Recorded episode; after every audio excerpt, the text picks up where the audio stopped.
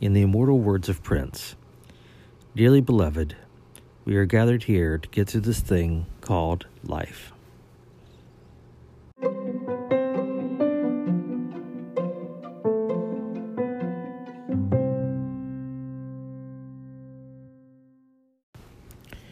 I want to start this podcast episode with a quote, as I'm often wont to do, that I hope will set the stage for our conversation. This one comes from Walt Disney, who says, I have been up against tough competition all my life. I wouldn't know how to get along without it. And I think that's true. I think that our lives are oftentimes defined by the contours of what we're up against, that sometimes having to compete in the stakes of life makes us better and that sometimes we sharpen our skills we sharpen our our abilities and we push ourselves harder because we know we have to compete than if there was nothing at stake no game is worth playing if there's nothing to lose right or nothing to win so although competition can be really really devastating to the point that it can really ruin a situation or ruin a career, even. We do need competition in our lives because it, it kind of helps define us socially. How do I know what I am without comparing myself to others? How do I know how good I am at something or how I could improve on something without the competition of others? So I think that Walt's right. I don't know if I've been up against a tough competition all my life or not, but I know that certainly in the fields that matter, I want to be competitive and I want to compete in a way that I know that when it comes to the recognition of my peers, and I'm recognized as being somebody who's really good at what I do, and they say that guy is really good at what he does, then I know that's true because we've competed. And not that I've competed to win, but I've competed to contend. And that's much more important to me.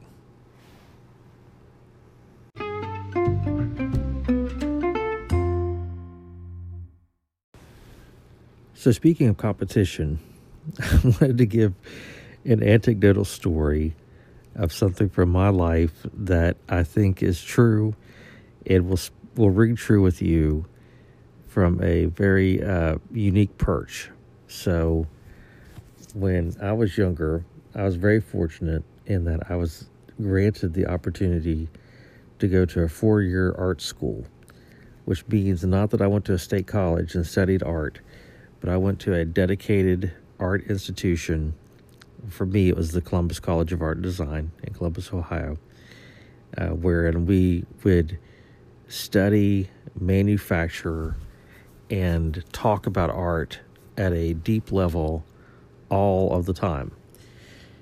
And in order to get into art school, a very competitive art school like that, uh, you have to be pretty at the top of your game. You have to be above average talent and skill to be considered because the curriculum uh, in that type of program is tough.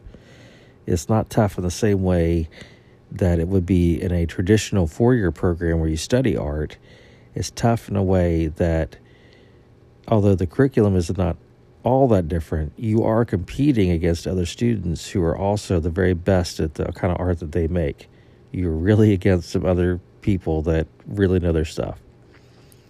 So, to give you a, a small anecdotal story about what happens the first week of art school, and I think it will be true that you'll see that this is not just true of art school or art students, it's really true of anybody who has reached a certain level of skill in their life. And what happens when you find other people who are potentially equally skilled, or you may even be outmatched without knowing it until you get there.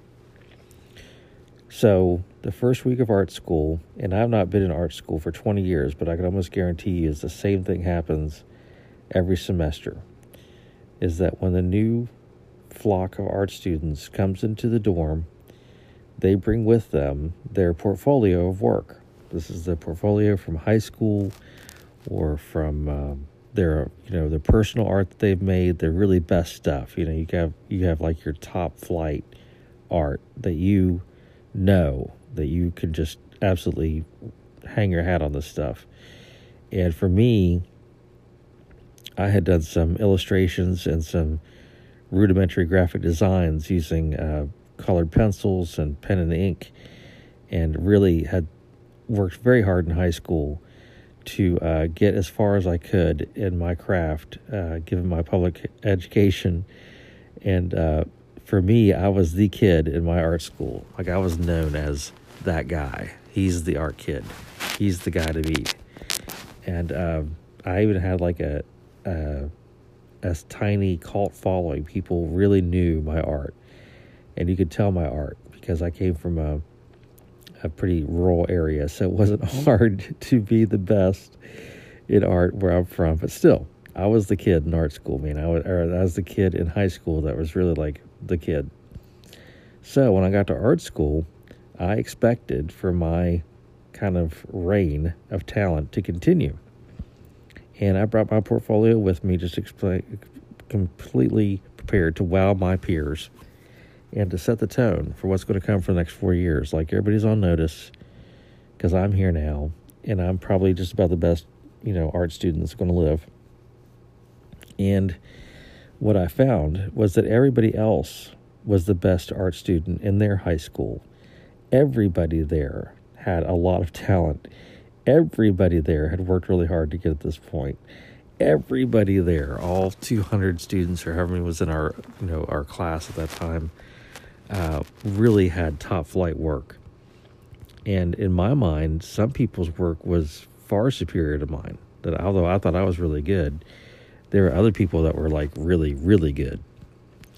And so uh, I noticed that psychologically, over the first couple days of the semester, you would be quick to pull out your portfolio. It's like quick on the draw. You know, they'd be, bam, this is my portfolio. And you'd whip that sucker out and be like, check this out and you'd expect the other students to just stand back and like you know gasp like oh! You know i can't believe there's such talent among us. And instead they whip out their portfolio and say well check this out. And you'd be like oh! You know you would gasp right? So after about two days uh, of being in art school and we hadn't even taken any classes yet i'm not even talking about student work yet i'm talking about just arriving in the door with bringing what you got you bring your blanket, your pillow, and your clothes, and your toiletries and your portfolio. Everybody put their portfolio under their bed. Everybody, because we all realized very quickly that everybody there was really good. Everybody there had talent. Everybody there was the best kid in their art school or in their high school. And that now the stakes have been raised. And I think that it taught me two lessons that are very important in life. And one is that no matter how good you are at, at, anything, it really doesn't matter. If it's music or cooking or art or athletics, there's going to be somebody who's better at it than you. Just hang around long enough and you'll find somebody who's going to absolutely smoke you at that skill that you have honed and worked really hard at. Now, that doesn't mean you should stop trying or you should stop performing or that you're not good enough. That's not the point. The point is that just never forget that uh, in art school, you may be an ace, but you're an ace among aces. And so that propelled me to realize that, you know, it's not about being the best. It, not always. Sometimes it's just about being somebody who could be considered a professional among professionals, somebody who could be considered a talent amongst talents. I, after that short stint of showing my portfolio and other people doing the same thing, we all buried our portfolios because we were all scared of each other. I realized that just being able to compete at that level was enough, right? Nobody was going to win the day. Even over the four years of art school that I went to, nobody actually came out on top. And I said, well, these people are so much better than me at art. They obviously know what they're doing and I don't. We all kind of evened out. We all kind of reached our pinnacle of success in our own areas. And over the course of that, I found that some people were really good at some things and not very good at other things. And things that I was good at, other people weren't necessarily good at. So it wasn't about, you know, being the best. It wasn't about, you know, crushing it. It was really just about being willing to perform amongst other people in my field at a very high level. And what a pleasure that was. And the other thing I learned was that it's important to remember that no matter how hard you work at something or how much you want to excel, that our contours are really met by our peers. That having gone through art school and competed against these other students in the class, that it really sharpened my skills so much. If I had remained at the level I was at before I had gone to art school, I'd said, well, I'm a really good artist, right? I'm I, am i am really good, but I'd not really put myself into the foray of trying to compete amongst other really good artists. My art would have never progressed. I would have topped out because, you know, really, how good can I possibly be on my own? How good can I possibly be without putting my skills up against somebody else's? And so I found that that competition, the healthy competition, and wanting to impress my peers really does make me a better artist, makes me a better designer, makes me a better communicator. Because when I have to prove something to somebody else that I want to have their admiration and their respect, I try harder. That's the way that works. So, for what it's worth, I hope that you are at the top of your game in whatever it is that you do.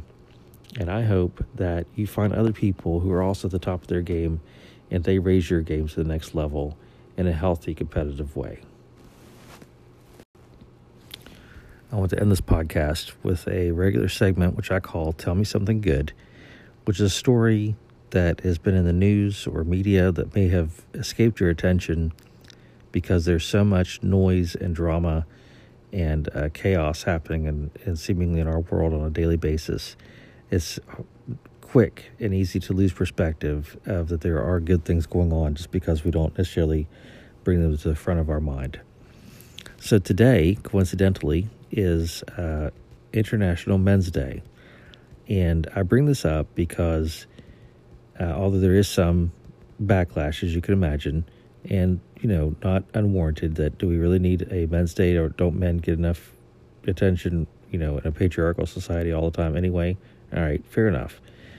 But uh, I do think it's important to recognize International Men's Day because it's meant to have men focus on issues of mental health and emotional support and role modeling, which are all things that we could use more of. We all need better role models for young men.